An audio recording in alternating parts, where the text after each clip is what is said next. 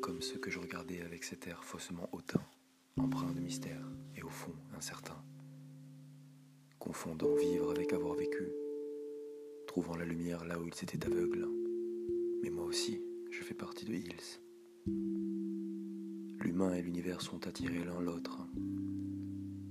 Je pensais devoir éclairer ces zones d'ombre et les partager, mais j'ai compris que l'œil seul choisit son point de fuite.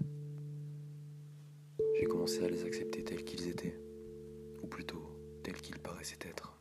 Moi, le paresseux parmi les hyperactifs. Moi, le vif d'esprit parmi les esprits à vif. J'ai commencé à regarder les mêmes endroits où se perdait leur vision, n'y trouvant peut-être pas ma substance,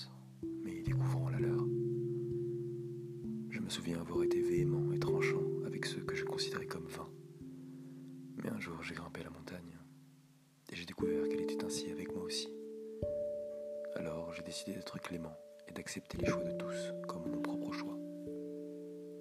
Pour bien le réfléchir, il était nécessaire d'être d'abord insolent avant d'être enclin à être non pas tolérant car horreur est ce mot, mais plutôt aventurier. Aventurier car chacune des pensées de l'humanité, quelle qu'elle soit, est une colline, une montagne ou bien un simple pilier. Chacune de ces pensées est une façon de s'élever, quelle qu'elle soit. Mais bien faire attention à ne point confondre élévation et élevage ascensionnel.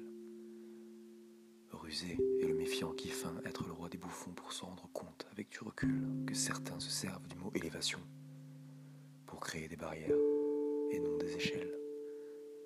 Alors gardons-nous prévenus face à ce mot. Après avoir découvert certaines altitudes, je me demandais déjà s'il existait des trous profonds, des canyons sombres où se perdre. Alors je suis parti chercher ces grottes obscures où nul éclat de soleil ne pouvait vivre bien longtemps.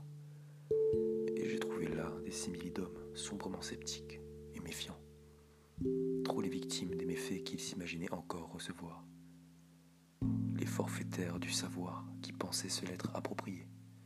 Ils rampaient comme des vers et pensaient la pensée chrysalide. Un jour nous volerons, disait-il, aveugles mais l'ignorant.